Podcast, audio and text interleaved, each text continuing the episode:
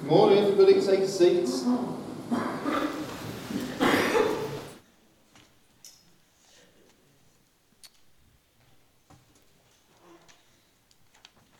It's a real difficult one, isn't it? So, today I'm talking to us about God's message to us in despair. How do I even posture myself right now? Uh, it's a difficult one, isn't it? Um, who wants to talk about despair? Not many of us. Uh, for some of us, it's deeply personal. Um, but thankfully, the Lord speaks into all of our emotional situations, and that's what we're going to see today. So please, would you grab a hold of your Bible, because we'll need Luke 21 and probably a few other places. Uh, but I'm going to need to pray, and so are you. So let's bow our heads together.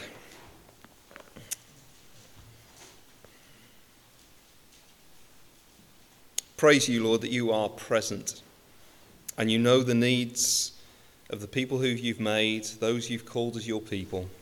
Please, Lord, would you help us to hear your voice in the midst of things that we wish weren't part of our world?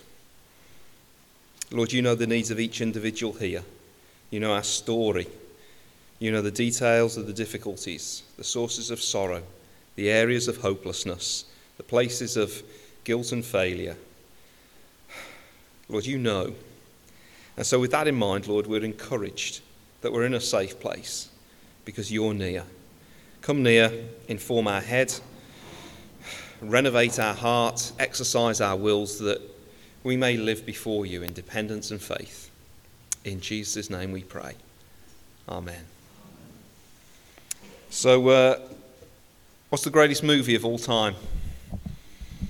What is the greatest movie of all time?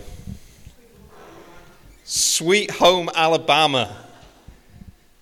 Jane, you're ever useful to me. You know that, don't you? Toy Story 2. Give me another one. The Ten Commandments, okay. Shawshank Redemption. What was that? Fight Club. Once Upon a Time. Oh, okay. It's all coming out. What's that? The Wizard of Oz. Okay. Do you know I can tell a lot about you by what you just said there? Have you noticed that at least four of whatever it was, six that we got there, were feel good movies? Jane and I watched something the other day, uh, and it was about the, the making of Forrest Gump, and it described it as one of the best feel good movies. Okay? Isn't it interesting that you'd rather go with one of those. Um, I was half expecting somebody to pop up with one of those dramatic tragedies. You know, those kind of movies? Ones where it starts bad and gets even worse, and the main protagonists uh, die of cancer, and everybody's miserable. And yet, there's some studio executive somewhere who seems to think that people want to hear that story too. I mean, I have to admit that I, don't do well with those, kind of movies. If it's in a cinema, I, will sit there and I'll be like, okay, it can end now, please. All right, enough. I just want to get out of the theatre because I don't like the feeling that I have of despair. That's why at Christmas we want feel good movies. We, we don't want to despair, do we? But what about those seasons and times in life. And I think this is partly why I'm actually really glad there are those dramatic tragedy stories out there. People want to be able to tell them because people can identify with them. What about those days when there are seasons of life where you cannot get up, walk away, turn the TV off because you're living the tragedy? And it feels overwhelming at that time. Now, I'm not going to survey you guys because I already know most of you well enough to know that there are, there are seasons in life where your overwhelming felt emotion of the time is despair. You know what that looks like, you, you know what that feels like. It can be absolutely crushing. Despair is the absence of hope.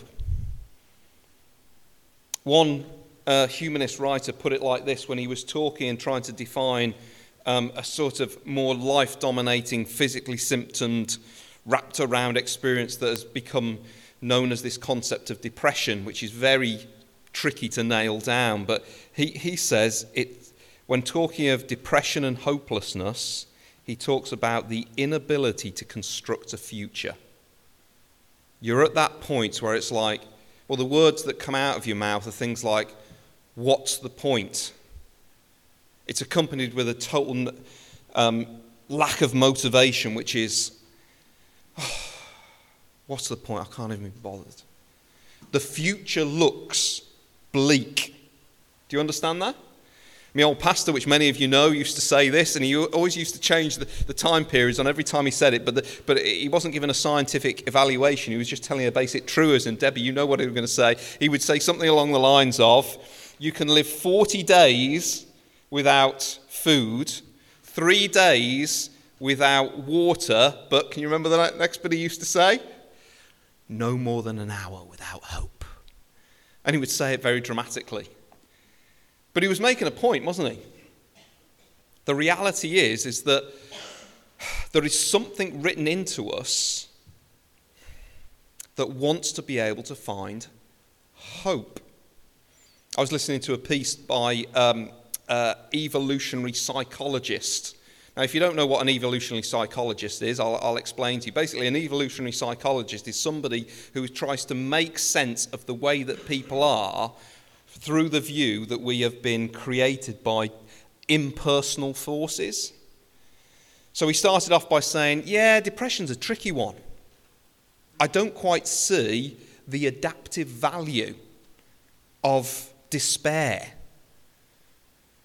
He said, I can understand in my framework, i.e., we are created by passionate forces, and only the things that have some sort of adaptive, beneficial value will get passed on uh, uh and will thrive in, humanity. I, I, can understand the value of anxiety because there's a kind of fight and flight, and that would get you to uh, protect yourself from danger or, or, or, or be stirred up in order to be able to pursue food and shelter and, and procreation and all those kind of things. But I don't mind telling you, I'm, I'm, I'm just utterly confused by this whole concept of despair. Now, of course, I wanted to jump into the podcast and say, well, perhaps we're not made impersonally. Perhaps it is that all of our emotions have been granted to us because the Lord wants to do something in us personally because we're made by a personal God, by whatever mechanism. But it's very strange, isn't it, that humans experience this thing, despair, hopelessness. What is it that the Lord wants to say to us in the middle of those seasons of total despair? Now, of all the passages you could go to on this, I feel like I'm walking on the, a bit of the wild side of this one. I'm going to Luke chapter 21. And for those of you not too familiar with the gospel stories, it goes like this The Lord Jesus comes from a different place. He enters in. The one who, through whom all things were made and made for him steps onto planet Earth and enters into human history and experiences all of the hard things that come at absolutely everybody. But he comes as a king. He comes as a king to reclaim a humanity that has built him out in defiance and in an act of self rule. And he comes for people who are broken, who are cut off from the God who made them and loved them. And he enters in, and through this gospel story, he reveals his identity by the things that he does and says. And the crowds flock to him and they want to be around him, not because they've got somebody whipping him saying, You need to go and listen to that guy, but because wherever he is, life is breaking out everywhere. It's almost as if the fall and brokenness of humanity gets reversed when you are in his presence. And we see that happening in personal story after personal story after personal story.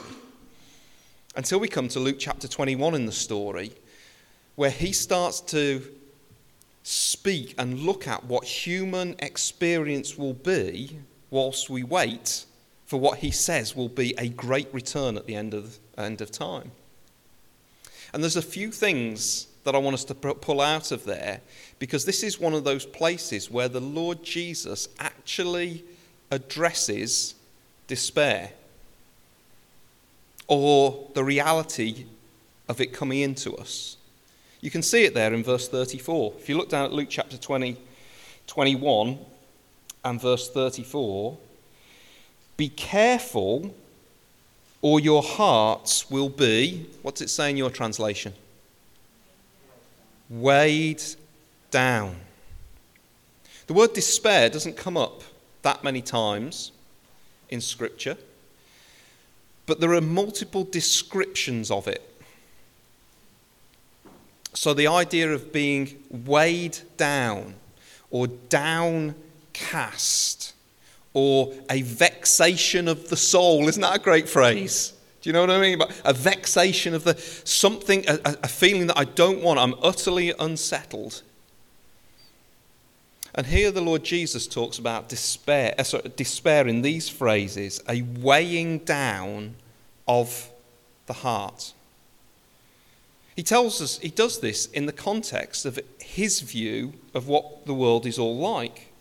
So, in other words, my first key point is this the Lord Jesus is honest about the fact there is much outside of us that would lead us to despair.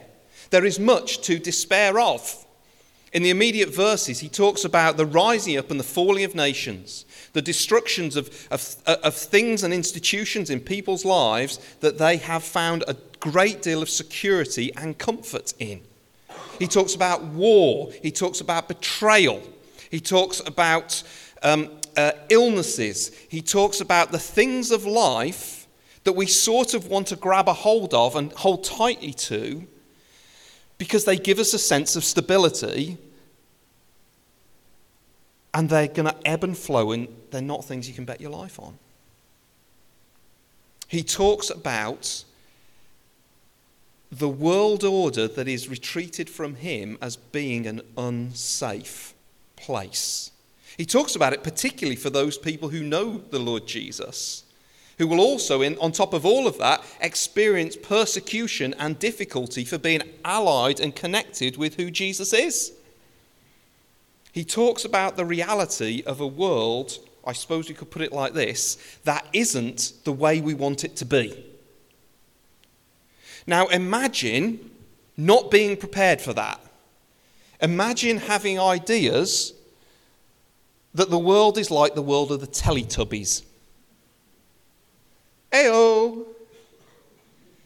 And there are a few minor vexations there, but really, at the end of the day, the little moon thing goes down or whatever happens, and somebody says, uh, and the, it goes down, and everybody's still smiling.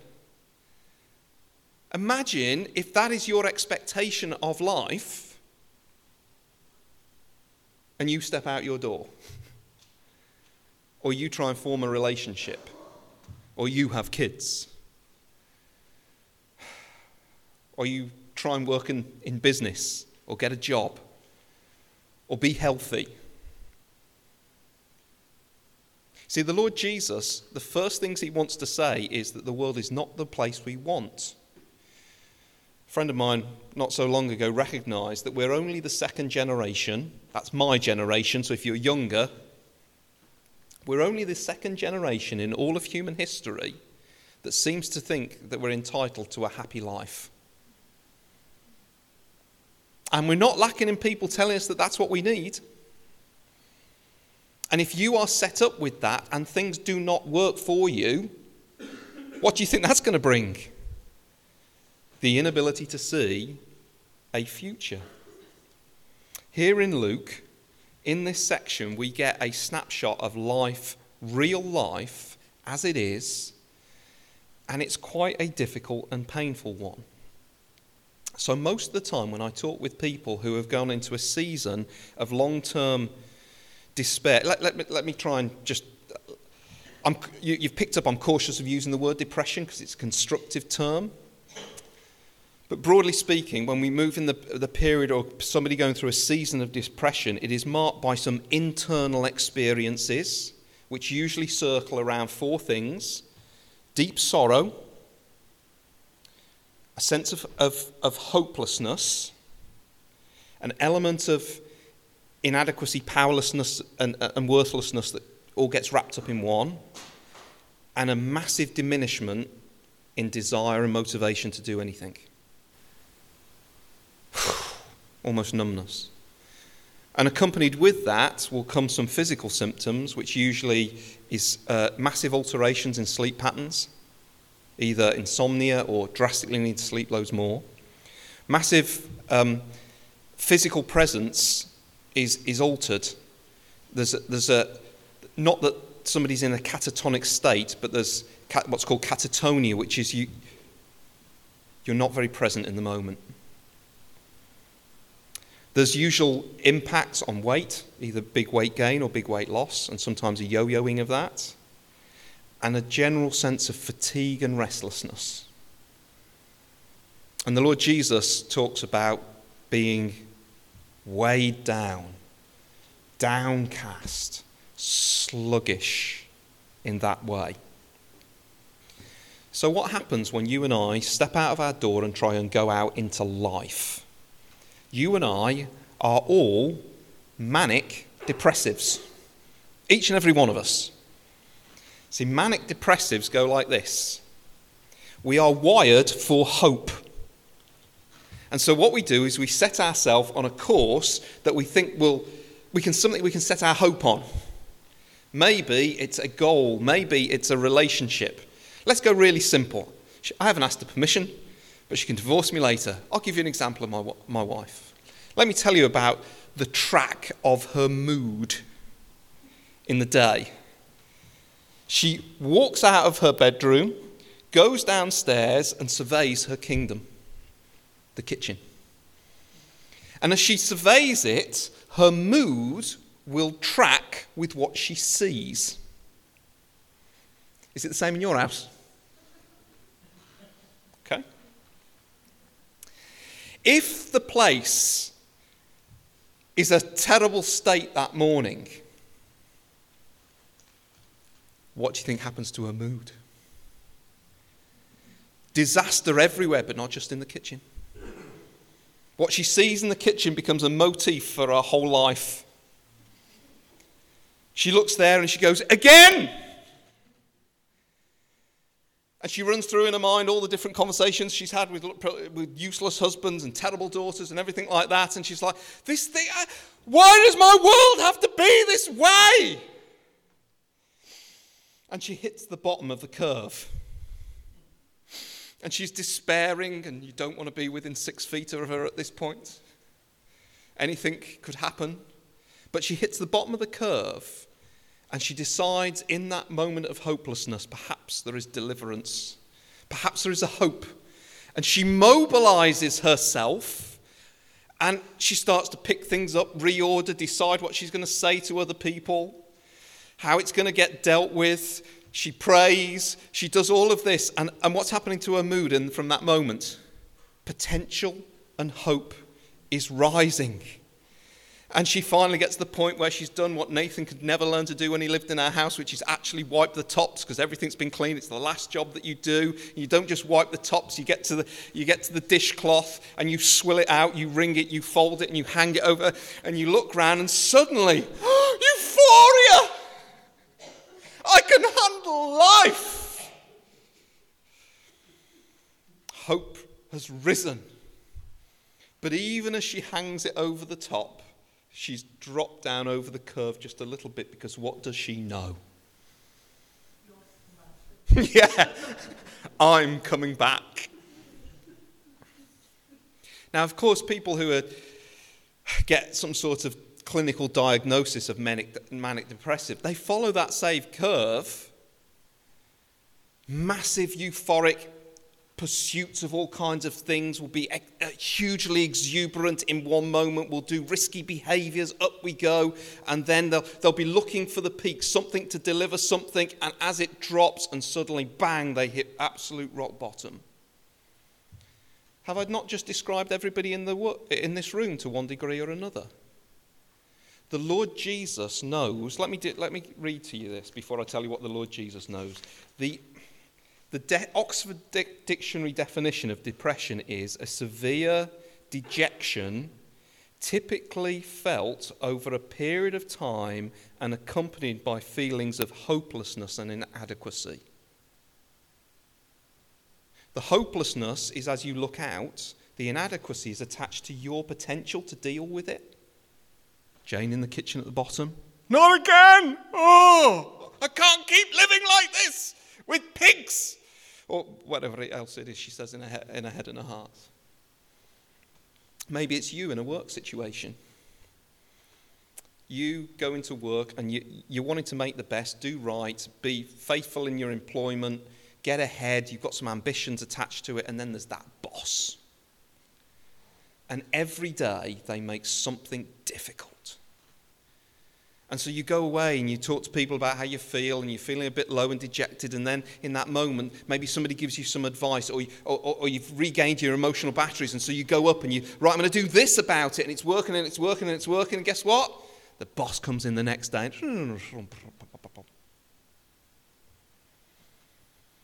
Maybe it's as you listen to the news through the midst of whatever this thing that has that's happened to us over the last two years. And one moment you're optimistic that perhaps things are, are going to open up, or you'll be safe, or they've found a solution, or something like that. And you, I see hope, whatever your hope, heart has decided to ta- attach hope to in the, the midst of that moment. And then, you know, the prophets of doom come on the news, and something bad has happened, and you're down there. And how long till I see my relatives? Or how long till we get out from these restrictions? Or when can I go on holiday? Uh, and so, what does despair say? Despair says, I can't see a future that I can handle. It's not what I want. It shouldn't be this way. And the Lord Jesus comes near to us and he says, I know where you're at. So I hope it doesn't surprise you to hear that there are countless people in the Bible we see in a despairing state. Some that last for a long, long time. So, my second point to you is that the Lord Jesus cares about despair. Can anybody think of any Bible characters that we can think of who went through seasons of despair? Job. Job was a guy who lost everything, sorry, had everything and lost it all. Somebody turn up Job chapter 30, verse 16 through to 18 and read it loudly for us. Job chapter 30, verse 16 to 18. If you're not a great Bible flipper, let somebody else do it for you. Job 30, verse 16 to 18. Somebody read that.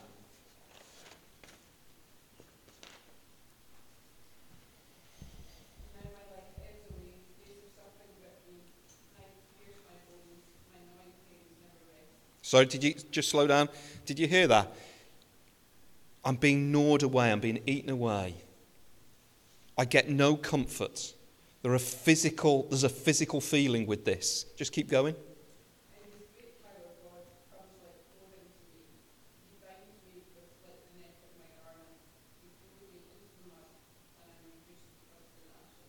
He's in this horrible place. He's in this place. And he's cr- crying out and saying, You're asleep at the wheel. You've even done this to me. Ah, ah! You're involved, God. And I feel awful. Isn't it scandalous that that gets into the Bible? Next, give me another character. Somebody else in the Bible that we know of. Joseph. Tell me a little bit about Joseph. And he doesn't say much about his emotional state. We don't hear much from him in chapter, whichever it is, 42 of Genesis.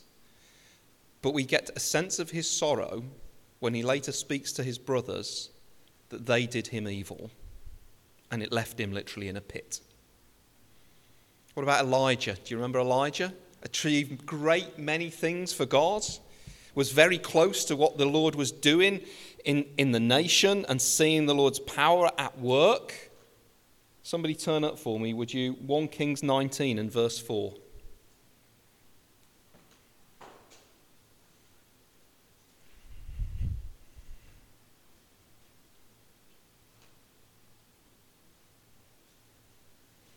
Somebody read that for us?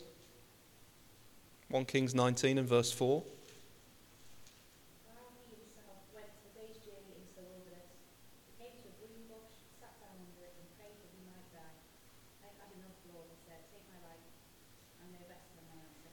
Stop there. Did you hear that? I've had enough, Lord.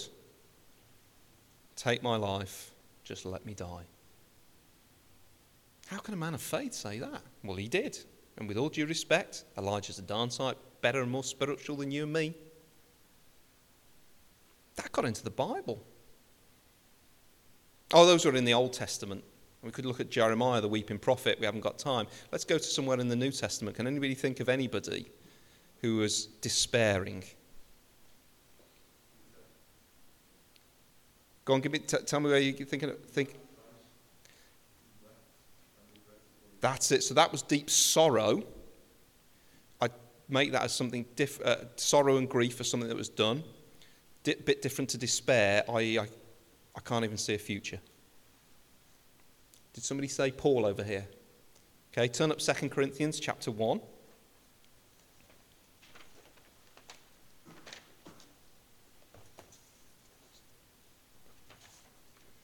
And verse so 2 Corinthians chapter 1 and verse 8. So here is somebody who's taken great mountains for the Lord, but he's, he's in the midst of the harshness of life, and it seems that he tries so hard to do the right thing. Yet the harder you try to do the right thing, the more so often the wrong thing seems to be the outcome. Why is it so hard to, to serve God and bless other people? What's he saying? 2 Corinthians 1 and verse 8. Who's going to read it? Go for it, Steve. We do not want you to be uninformed, brothers, about the hardships we suffered in the province of Asia. We were under great pressure, far beyond our ability to endure, so that we despaired of life. You're beginning to put the pieces together. You are looking to your future and you measure your potential to be able to overcome or get what you want or fulfill or have the kind of life and the things in it that are valuable and meaningful to you. And therefore, when that seems to be slipping away, despair. So, usually, the people I speak to in my office when they're feeling long term depressed and in a despairing state, one of two things is going on. Number one, they've set their eyes on something that is very, very valuable to them and they've pursued a plan to try to get there, but they feel like they're slipping back in that plan. I mean, even anybody who's tried to either lose weight or gain fitness knows that to a small degree, don't you? when it comes to our fitness goals, I will get to this, or I will be this dress size. And you set a plan, and when you set the plan, you feel hopeful because potentially you can achieve it and make it happen. But what happens the first time you get to a weight you can't lift if you're in the gym, or you get to a chocolate pudding that you can't resist. What about when you get to a family situation with your kids that you, you've tried everything and still you feel like things are going in the wrong direction? Or in your workplace? I remember counselling a young lady who oscillated between deep despair and an eating disorder. It looked like they were the same, but they were actually different. So spent time chatting with her. What's going on here? She would. She had a goal. And to, to try to get to her goal, she would heavily restrict her eating because she felt that that would be the route to get what to get her to her goal, which was to be more thin and more attractive, because that would get her the relationship, which was her goal. She was desperately lonely and wanted to be in a relationship. She wanted somebody to love her. And so she would do heavily restricting, unhealthy eating. And as part of that, when she f- was failing in that, she would self harm as a way to punish herself. So the self harm was self harmed. And then what she would do is find that that strategy wasn't working, she would swing into usually a three to four month long depression, despairing. Do you see the cycle? The manic depressive. We will see and set our hope on almost anything in a world that never lets us get what we want on our own terms. So she was one of those people who she was despairing because what she was hoping and setting her heart on was slipping away from her. The other time I see depression rear up its head is when somebody gets what they want. And when they get to the top of the mountain, what do they find? It doesn't deliver the life, there's nothing there. Do you remember Alexander the Great, who had conquered all the territories of the world by the time I think he was 27? Not bad, eh? Talk about life goals, hashtag life goals. Can anybody remember what he did when he got to the last nation and saw that there were no more kingdoms to conquer? He wept. He went into despair. So the Lord Jesus is very real about a world that is full of uncertainties but the, he's also very real about how we are going to face despair. But then in these verses, against the context of a prospect of a day when everything will get wrapped up and things getting worse in the world beforehand, he gives these little words that don't speak to the outside. That's what's going to be going out there in the world he starts to come in and speak to people that they may not have this weighing down of the soul, or at least they will have a way through it. So let's have a look, verse, verse 34 again. Uh, Luke 21 and verse 34.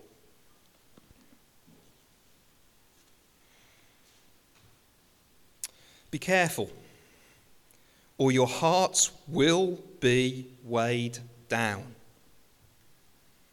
So there's an expectation of being weighed down and despairing.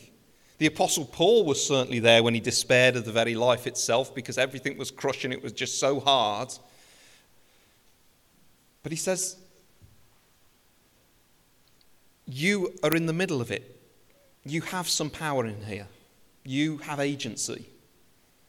And so, how does he say to be careful? It's these strange words that we barely understand. Be careful, or your hearts will be weighed down with dissipation. Anybody want to define that for us? We'll come back to that. Drunkenness and anxieties of life, or the cares of life. And that day will clo- uh, close on you unexpectedly. We'll come to that last bit in a minute. Three things dissipation. What is dissipation? Dissipation is when things dissipate into nothing. On a rainy day, when the rain comes down, it seems to be there, sitting there, and it just goes away into nothing. He says it's possible to have a life orientation that is towards dissipation. You're living for nothing. One of the definitions of the words in the dictionaries of, um, uh, of dissipation is the idea of squandering what you have into emptiness. Sometimes money, sometimes relationships, sometimes energy. It's heading to a place that is disappearing into nothing. And the Lord Jesus is very critical of the natural human state here. He's saying there's something about us in humanity whereby we tend in the direction of dissipation. If you like, wasting our lives, opportunities, potential, and all kinds of things like that. And so, therefore, we get asked, or he's implicitly asking the question you need to decide where real life is found and pursue and go hard after it. Now, you turn on social media, you read a book, even history, you won't be lacking people telling you what to give your life to. The Lord Jesus, though, slows you down and says, Not each and every one of those answers is a good one. Maybe there are things that you invest and, and, and pursue in life, along with expectations that it will be easy, that are like a, a giving away, a squandering, and a wasting into nothing. And of course, we shouldn't be surprised that the Lord Jesus says this because he's the Lord Jesus. He's our maker and creator. He didn't like say, I know, randomly, for no reason whatsoever, I'm just going to go ping, there you guys all are, make it up as you go along. No, he is teleological, which is a fancy theologian's way of saying he has a purpose in it. We are designed. And what is our central design? To seek him and enjoy him in all things and have our life reflecting his purposes for us. It's an invitation by the Lord Jesus to say, Where really are you investing? But there's a second one that can be a problem as well. What's the next word? Not dissipation, but. And listen, drunkenness was one of a very limited number of destructive escapes that were open to the first century. Do you think in our creativity we've come up with a few more? Destructive escapes. We use the word binge almost as if it's okay at the moment. When was the last time you heard about binging? The Squid Games or whatever new Netflix season it was. Shall I, Jason? Shall I ask how many people have binge watched something in the last week? Shall I go? No, I won't. There is something about giving your way to something that asks very little of you as an escape in the world that impacts your ability to deal with the really hard things in life. You're less tooled up for despair and in fact being led more and more into it. It's countlessly been documented and studied about the impact of certain social media platforms on your mood. So if you go onto a social media platform which is very visually based and everybody all of those pictures on there are people at their very best doing all the best in life, all the things that are desirable and you you sort of um, wish that you were there. And what's more, they've got lots of people giving them attention uh, and, and, authenticating uh, uh, and validating them on that. And you're sitting there watching this and you feel like, what do you think that's going to do to your long term mood? And of course, it's documented that the younger generation who are most on that their increased levels of anxiety and depression are heavily linked to that world that they live in, which is a destructive escape.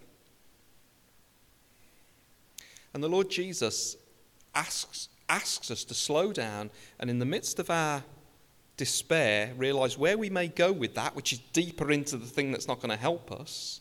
And we will be less tooled up by being in that because will be less equipped to deal with despair.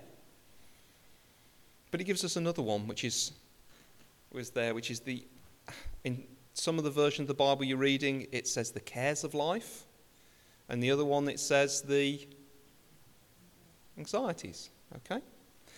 So we talked about anxiety last week. You'll remember that I mocked my own anxieties around performance and being able to be the kind of person who wants who can achieve what they set their mind to and I gave you the example of me wanting to learn how to wheelie.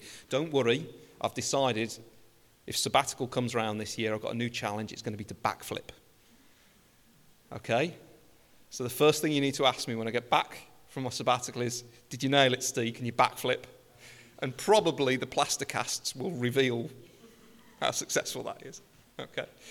I need more therapy. So, what happens in anxiety is you you set your heart on something or you value something. It's quite often it's a really good thing, and you realize you live in a world of threat where that is under attack. It could be a kitchen, and it's tidiness. And so you, you, you feel a sense of anxiety and drive and energy towards fixing that. And you're worn out. And so typically, the clinical psychologists talk about an anxiety, depression, burnout cycle. You're heavily invested in something, it's not quite working, you feel like it's slipping further away, you regird up your energies, you reapply yourself, get new wisdom, find a new strategy, subtly adjust your expectations, um, find a new skill, and you're, you're dealing, and you're anxious in the pursuing of that, and, and sooner or later you just run out of steam. And emotionally you're exhausted, and the future that you want, you can't see a future. Hope is gone, and you're deflated and weighed down. And the Lord Jesus here, when he uses that phrase, the cares of life or the fears of life, he's doing it to say it, he knows the reality of each one of us that there are things that we really, really care about. And because they're the cares of life, they're not enduring. They could be cares and responsibilities that you've been given for a reason to invest in, to enjoy, to take part in. But if you make them your life, you're setting yourself up for pain and sorrow. So, I've, one of the things I've noticed is the disproportionately large number of recently retired men who I've counseled for depression. They know who they are, they go to work, they're good at their job, they have an impact, they make a difference, they connect with people's lives. It sort of becomes, it's a care of life, and it sort of becomes their life. And then they get to the point where they're offered the gold watch or it's retirement time and they've got all kinds of aspirations about enjoying the garden or doing this or doing that. And six months down the line, they don't realize that they're, they're very despairing, sunk into a depression. And I ask them questions about it, and they'll say things like this When I was in work, I knew who I was. I was making a difference. My life had meaning and purpose. But now, I don't know who I am, what I'm even doing, what's the point. I can't be bothered. So there was a care of life that became more than a care of life, an anxiety about life. It's all wrapped up in our identity, who we are, what we live for, um, what our purpose is, our sense of meaning. And the Lord Jesus says, You want to be really clear about this. Because he's saying this in the context of him saying, This whole world is about me and my kingdom and my return. He's saying, Enjoy or be part of life now, but if you live for it, it's never going to hold together. There is nothing you live for in this world that time or circumstance can't take from you and you feel the pain and weight of that, but perhaps it is that you are made to put your ultimate hope, find your ultimate sense of life in something beyond this world, which strangely is where he goes next. And I want you to see this. And this is where both our pre- despair prevention and our despair cure come together. So, verse 35, um, very difficult verse. For it will come upon all those who live on the face of the earth. He's talking about the reality that he is going to right everything that is wrong, and there are going to be some people on the wrong side of that history. Be always on watch. Pray that you may be able to escape all that is about to happen and he's talking specifically to them about immediate calamities, but he's talking also about a broader reality of, of getting away from this brokenness that is in the world and living according to the world's pattern and approach to life. And then he says that will be wrapped up in prayer, and he says, and that you may be able to stand before the Son of Man. So, what is the nature of despair? Well, we've said the nature of despair is not being able to see a future. Or when you measure your potential to get there, you don't feel you can make it. You don't think you can overcome the problems. But here, what the Lord Jesus does as both a preventative and, and in some sense, uh, not a cure, but a, a comfort in the midst of it, is He says, There is one thing that sits and reigns over all of the disappointments of this world, all the realities of it not being the one you want, all the realities of your boom and bust on your manic depressive tendencies. There is something that is immovable, that cannot be stopped. Oh, and by the way, it's not on you to secure it, because I have secured it. It is a day when all who want to can stand with me in a world that cannot hurt them anymore where doing the right thing doesn't cost you, where your efforts aren't pointless, where you're not exhausted all the time, where you won't be betrayed and, and the relationships don't fall apart. And he uses the phrase, stand with the Son of Man. And he's talking to people who have been standing with him. Um, and all those crowds who came and stood round him and experienced that, what was their experience of standing round him? The curse was reversed. Life was pouring out. Evil was being banished. And he invites them to hold that up as a vision of what the end of the story is. This is the ultimate feel good movie. This is the end of the, of the story. And it's better than Forrest Gump because you will be standing with the King. He invites us to pray on it and cultivate a heart that isn't dismissive of the blessings, the opportunities, the cares and concerns of life now, but isn't dominated by them because we're dominated by that great day. Can you imagine it? That day when you are standing with Him, He has made a way he has secured it. The pressure isn't on you. And He simply invites you to come and enjoy it. That's the message that the Lord wants to speak into us in the moments of low level despair. And then for those who are going through deeper, longer periods of despair, He tells you that though you can't feel it right now, there is a rock solid certainty. It's going to be a feel good movie feeling. And it can't be taken away from you. Some of you are sitting down there and you're not thinking about your own souls and your own experiences, you're thinking about other people. You're thinking about how do I help and encourage them? If somebody is in the depths of despair and in a deep seasonal depression that's been there for a while, they're at a point, they don't want to be there, they're at a point where they are numb. They are numb. You can tell them a good truth or a bad truth, and they will be indifferent to both. How do you help them? One of the things that you can do